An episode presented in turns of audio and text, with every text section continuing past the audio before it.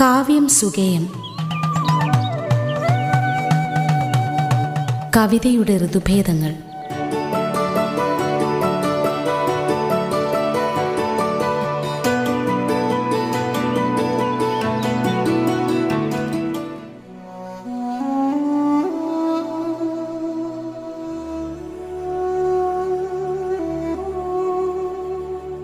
വണക്കം. കാവ്യം സുഗീയത്തിലേക്ക് സ്വാഗതം. ഇറ്റാലോ കാൽവിനോയുടെ ഒരു ചെറിയ കഥയോടുകൂടി തന്നെ നമുക്ക് തുടങ്ങാം. നീറോയും ബർത്തയും എന്നാണ് കഥയുടെ പേര്. ഇത് പരിഭാഷപ്പെടുത്തിയത് വി. രവികുമാറാണ്. കഥ വായിക്കാം. ഞാൻ ഇവിടെ പറയാൻ പോകുന്ന ബർത്ത നൂൽ നൂൽക്കുന്ന ഒരു പാവപ്പെട്ട സ്ത്രീയായിരുന്നു. അവർക്കതിൽ നല്ല വൈദഗ്ധ്യവും ഉണ്ടായിരുന്നു ഒരിക്കൽ നടന്നു പോകും വഴി അവർ റോമൻ ചക്രവർത്തിയായ നീറോയെ കണ്ടുമുട്ടാനിടയായി. അയാളോട് അവർ പറഞ്ഞു ദൈവം അങ്ങയ്ക്കൊരായിരം കൊല്ലം ജീവിക്കാനുള്ള ആയുസ് നൽകുമാറാകട്ടെ. ഒരു മനുഷ്യ ജീവിക്കും സഹിക്കാൻ പറ്റാത്ത വിധം അത്ര ഹീനനായ നീറോയ്ക്ക് ഒരായിരം കൊല്ലത്തെ ആയുസ് തനിക്കാശംസിക്കുന്ന ഒരാളെ കണ്ടപ്പോൾ വല്ലാത്ത അത്ഭുതമായി. അയാൾ ആ സ്ത്രീയോട് ചോദിച്ചു നിങ്ങൾ അങ്ങനെ എന്നോട് പറഞ്ഞത് എന്തിനാണ് സ്ത്രീയെ കാരണം കൊള്ളരുതാത്ത ഒരാൾക്കു പിന്നാലെ വരുന്നയാൾ അതിലും കൊള്ളരുതാത്തയാളായിരിക്കുമല്ലോ. നീറോ അപ്പോൾ പറഞ്ഞു അത് നന്നായി. ഈ സമയം മുതൽ നാളെ രാവിലെ വരെ നൂൽ നൂൽക്കുന്ന നൂലെല്ലാം എന്റെ കൊട്ടാരത്തിലേക്ക് കൊണ്ടുവരിക. എന്നിട്ട് അയാൾ പോവുകയും ചെയ്തു. നൂൽ നൂറ്റുകൊണ്ടിരിക്കുമ്പോൾ ബർത്ത സ്വയം ചോദിച്ചു ഞാൻ നൂൽക്കുന്ന നൂലുകൊണ്ട് അയാൾ എന്തായിരിക്കും ചെയ്യാൻ പോകുന്നത്? അതുകൊണ്ട് അയാൾ എന്നെ കെട്ടിത്തൂക്കിയാലും എനിക്ക് അത്ഭുതം തോന്നില്ല. ആ ആരാച്ചാർ എന്തു ചെയ്യും? അടുത്ത ദിവസം കൃത്യസമയത്ത് തന്നെ അവർ കൊട്ടാരത്തിൽ ഹാജരായി. അയാൾ അവരെ അകത്തേക്ക് ക്ഷണിച്ച് അവർ കൊണ്ടുവന്ന നൂൽക്കെട്ട് ഏറ്റുവാങ്ങി. എന്നിട്ട് പറഞ്ഞു നൂൽക്കഴിയുടെ ഒരറ്റം കൊട്ടാരവാതിലിൽ കെട്ടിയിട്ട് നൂൽ തീരുന്ന ദൂരം വരെ നടക്കുക. എന്നിട്ടയാൾ കാര്യക്കാരനെ വിളിച്ചു പറഞ്ഞു ഈ നൂലിന്റെ നീളത്തോളം വഴിയുടെ ഇരുവശവുമുള്ള സ്ഥലം ഈ സ്ത്രീക്കുള്ളതാണ്. ഭർത്ത അയാൾക്ക് നന്ദിയും പറഞ്ഞ് അതീവ സന്തോഷത്തോടെ നടന്നു. അന്നു മുതൽ അവർക്ക് നൂൽക്കേണ്ടിയും വന്നില്ല. കാരണം അവരൊരു പ്രഭി ആയിക്കഴിഞ്ഞല്ലോ. റോമ നഗരത്തിൽ ഈ വാർത്ത പരക്കേണ്ട താമസം പാവപ്പെട്ട സ്ത്രീകളെല്ലാം നീറോയെ കാണാൻ ചെന്നു. അയാൾ ഭർത്തയ്ക്ക് കൊടുത്ത പാരിതോഷികം തങ്ങൾക്കും കിട്ടുമെന്നായിരുന്നു അവരുടെ പ്രതീക്ഷ. എന്നാൽ നീറോയുടെ മറുപടി ഇതായിരുന്നു. ഭർത്ത നൂൽ നൂറ്റിരുന്ന ആ പഴയ നല്ല കാലം കഴിഞ്ഞുപോയല്ലോ.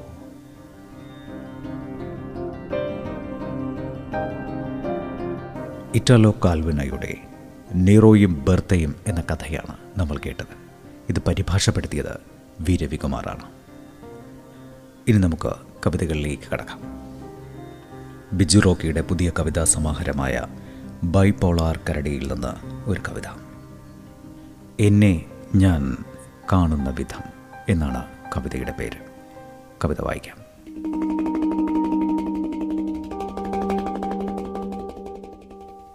കണ്ണാടിയുടെ മുന്നിൽ. തുണിയില്ലാതെ ഞാൻ എന്നെ നോക്കി നിൽക്കുന്നു. തൂവലുകൾ അഴിച്ചു വച്ച് കുളിച്ചു കയറിയപ്പോൾ കുപ്പായം കാണാതെ പോയ കിളി ഉറയൊഴിച്ച പാമ്പ് കൊത്തിച്ചുരുക്കിയ മരപ്പാവയുടേതോ ആടിക്കളിക്കും കൈകൾ. മുലക്കണ്ണുകളും പിളർന്ന പൊക്കിളും കൂട്ടി വരയ്ക്കുമ്പോൾ തലയ്ക്കു താഴെ മറ്റൊരു മുഖം. കുഴിയമിട്ടിന് വെടിമരുന്നിട്ട വിധം താഴേക്ക് നൂഴുന്നു ഒറ്റവരി രോമം. അതോ പൂച്ച നടന്നു പോയ പാടോ? നീണ്ട മരച്ചില്ലയിലേക്ക് തല ഉയർത്തി രോമക്കാട്ടിൽ ഒറ്റയ്ക്കുമേയും ജിറാഫ്. തോടിറങ്ങും ആമ. മിടിക്കും ഏറുമാടത്തെ താങ്ങി നിർത്തുന്നത് മിന്നലിൽ കരിഞ്ഞ ചുള്ളിക്കമ്പുകളോ അതിൻ നിഴലോ. കുളിത്തൊട്ടിയുടെ അടുത്ത് നിൽക്കെ ലോകം അവസാനിച്ചതായി കണക്കാക്കി. ഞാൻ എന്നെ തള്ളി വെള്ളത്തിലിട്ടു. ഇപ്പോൾ നീന്തലറിയാത്ത മീനായി പിടയ്ക്കുന്ന എന്നെ എനിക്ക് കാണാം. വെള്ളത്തിൽ വീണ ഞാൻ തള്ളിയിട്ട എന്നെ ഒന്ന് നോക്കി. എന്തൊരു കല്ലുവച്ച ഹൃദയം.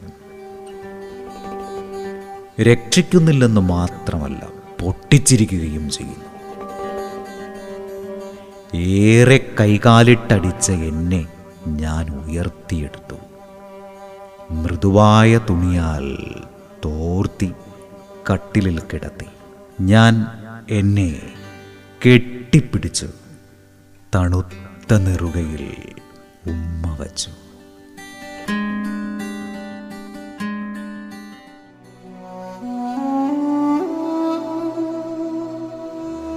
ബിജു റോക്കിയുടെ ബൈപ്പോളാർ കരടിയിൽ നിന്നുള്ള ഒരു കവിതയാണ് നമ്മൾ കേട്ടത്. എന്നെ ഞാൻ കാണും വിധം എന്നാണ് കവിതയുടെ പേര്. കാവ്യം സുഗയത്തിൽ ഇനിയൊരു ഇടവേളയാണ്.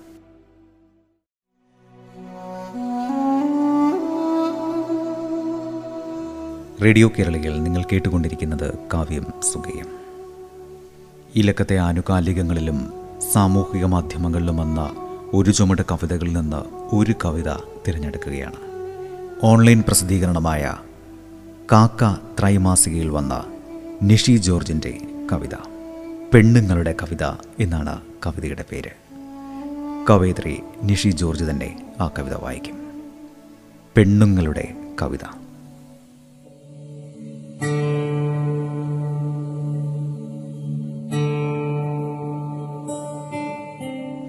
പെണ്ണുങ്ങളുടെ കവിതയിൽ പുറം ലോകമില്ലെന്ന് പൊതുവിഷയങ്ങളില്ലെന്ന് പുറത്ത് ആൾക്കൂട്ടത്തിനു നടുവിൽ നിന്ന് ഒരുവൻ നിരൂപിക്കുമ്പോൾ പുറത്തുനിന്ന് ഈ വാതിൽ പൂട്ടിയതാരെന്ന് അകത്ത് കവിയൊരുവൾ വാതിലിൽ തട്ടിക്കൊണ്ടേയിരിക്കുകയാവും.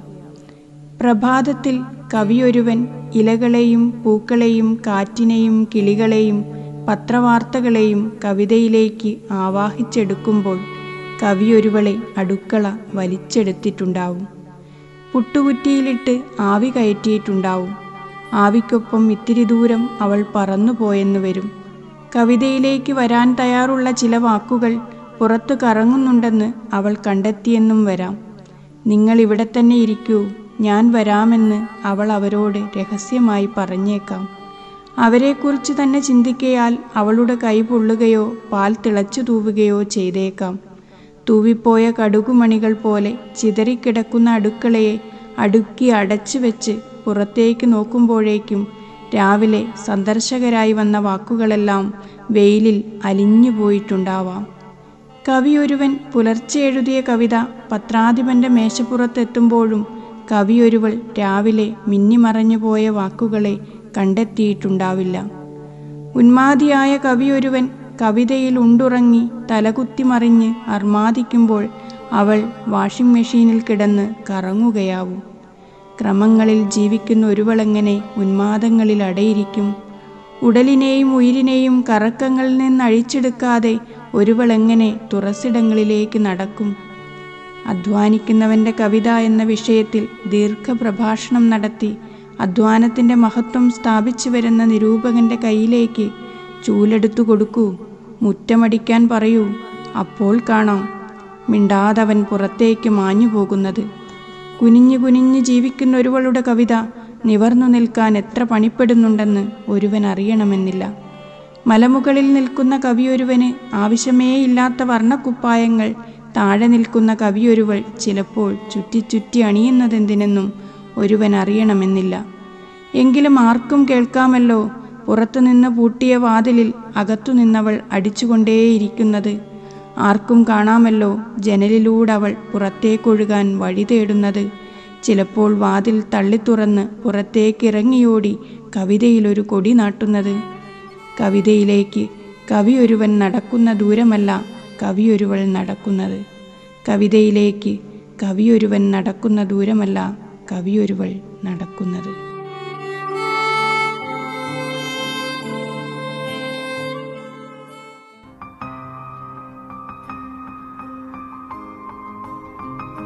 ഓൺലൈൻ പ്രസിദ്ധീകരണമായ കാക്ക ത്രൈമാസികയിൽ വന്ന നിഷി ജോർജിന്റെ പെണ്ണുങ്ങളുടെ കവിത എന്ന കവിതയാണ് നമ്മൾ കേട്ടത്.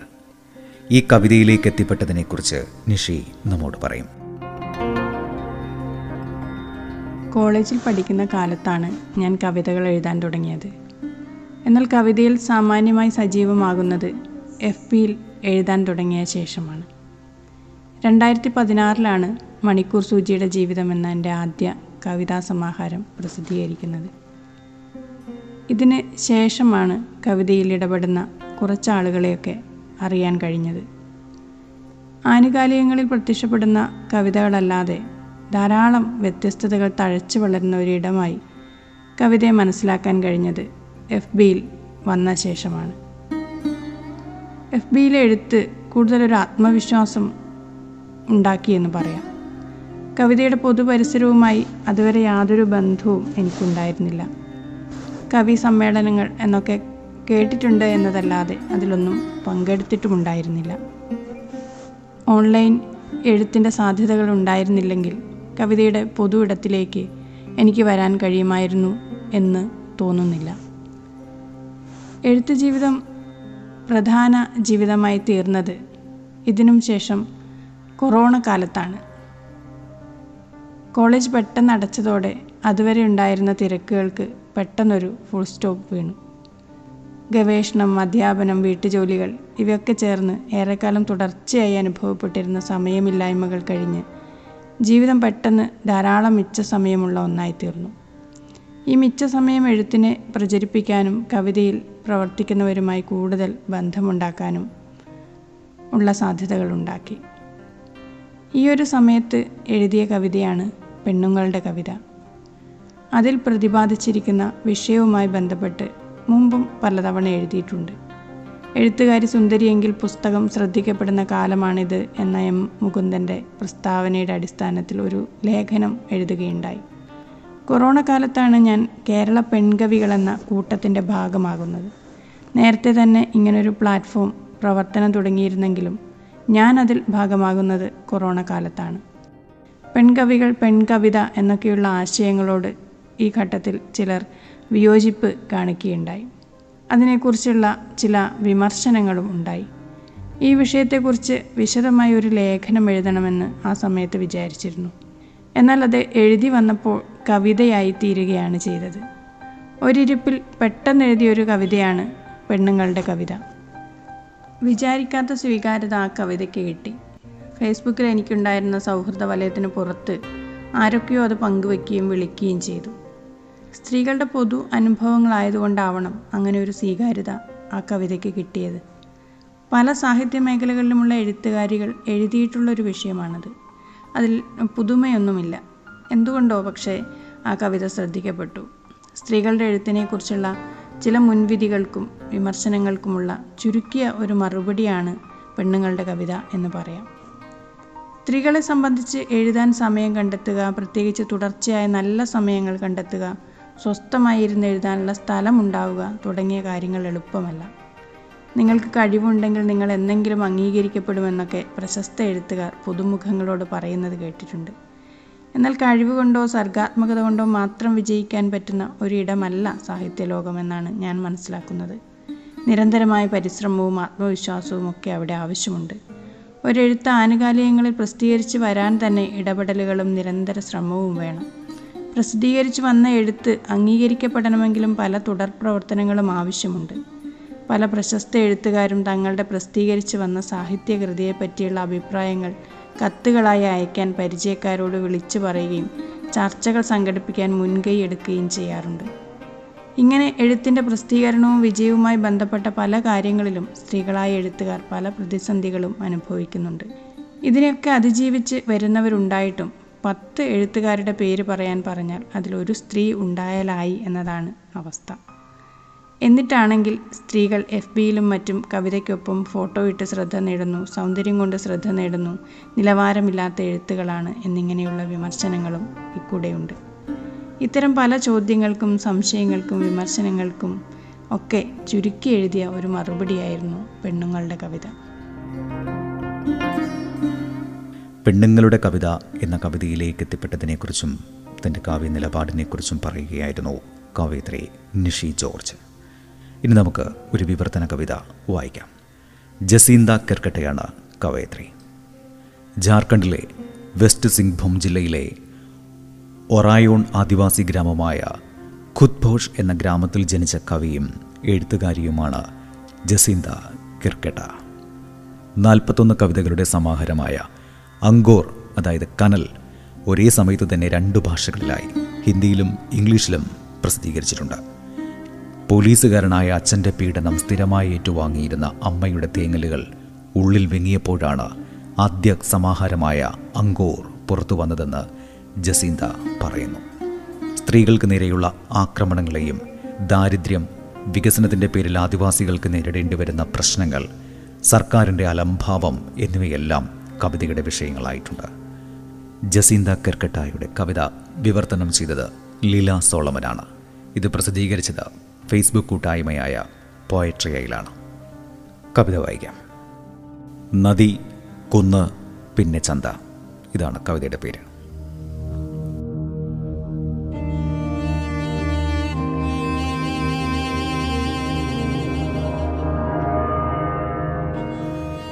അന്ന് ഞായറാഴ്ചയായിരുന്നു. ഞാൻ ഭാവി തലമുറയിൽ കൈ കൈപിടിച്ച് നടന്നു. ഗ്രാമചന്തയിലേക്ക് വരണ്ട് ശുഷ്കിച്ച മരങ്ങൾക്കിടയിലൂടെ ഇടുങ്ങിയ നടപ്പാത. ഞാൻ ഭാവി തലമുറക്കാരിയോട് ചൊല്ലി ഒരിക്കൽ ഇതിലെ ഒരു നദി ഒഴുകിയിരുന്നു. മുമ്പിൽ മണ്ണിലൊരു അപാര ഗർത്തം കണ്ടു ഞാൻ പറഞ്ഞു ഒരു കൊന്നിനെ അപ്പാടെ വിഴുങ്ങിക്കളഞ്ഞതാണ്. പൊടുന്നനെ എന്റെ കയ്യിൽ അവളുടെ പിടുത്തം മുറുകി എന്തോ കണ്ടു പേടിച്ച പോലെ. അങ്ങ് ദൂരെ പരന്ന ഭയമുളവാക്കുന്ന ശവപ്പറമ്പ്. ഞാൻ ചോദിച്ചു അവളോട് അതെന്താണെന്നറിയാമോ? അവിടെയായിരുന്നു നിങ്ങളുടെ അപ്പനപ്പൊപ്പന്മാരുടെ ധാന്യപ്പുര. ഭാവി തലമുറക്കാരി ഓടി. അവൾ കൂവി വിളിച്ചു ദാ ചന്ത. എന്തു വേണം? കടക്കാരൻ ചോദിച്ചു. ഭയ്യ അല്പം മഴ അല്പം ഈറൻ മണ്ണ് ഒരു കുപ്പി നദി. ദാ ആ പാട്ടയിലടച്ചിരിക്കുന്ന മല. പിന്നെ അവിടെ ചുമരിൽ തൂക്കിയിട്ട പ്രകൃതിയിൽ നിന്ന് അല്പം കൂടി തരൂ. ഈ മഴയ്ക്കെന്താ ഇത്ര വില? കടക്കാരൻ പറഞ്ഞു. ഇതിലെ ഈർപ്പം ഇവിടത്തെയല്ല അന്യഗ്രഹത്തിൽ നിന്നും വന്നതാണ്. ക്ഷാമമാണ് അധികം വാങ്ങിയില്ല. അതാണ് ഈ വില. പൈസ കൊടുക്കാനായി സാരി സാരിത്തുമ്പിൽ കെട്ടിവെച്ച കുറേ നോട്ടുകൾ പരതി. ഞെട്ടിപ്പോയി. മടക്കി വച്ച നോട്ടുകൾക്ക് പകരം എന്റെ ഒടിഞ്ഞു മടങ്ങിയ അസ്തിത്വം.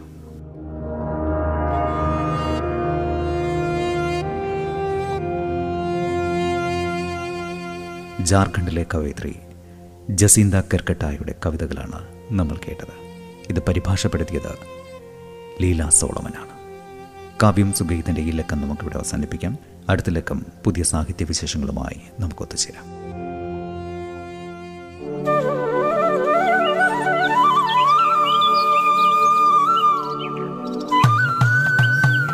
കാവ്യം സുഗേയം. കവിതയുടെ ഋതുഭേദങ്ങൾ. അവതരണം ആവിഷ്കാരം ഉണ്ണി പ്രശാന്ത് ശബ്ദമിശ്രണം അമൽനാഥ് ആർ.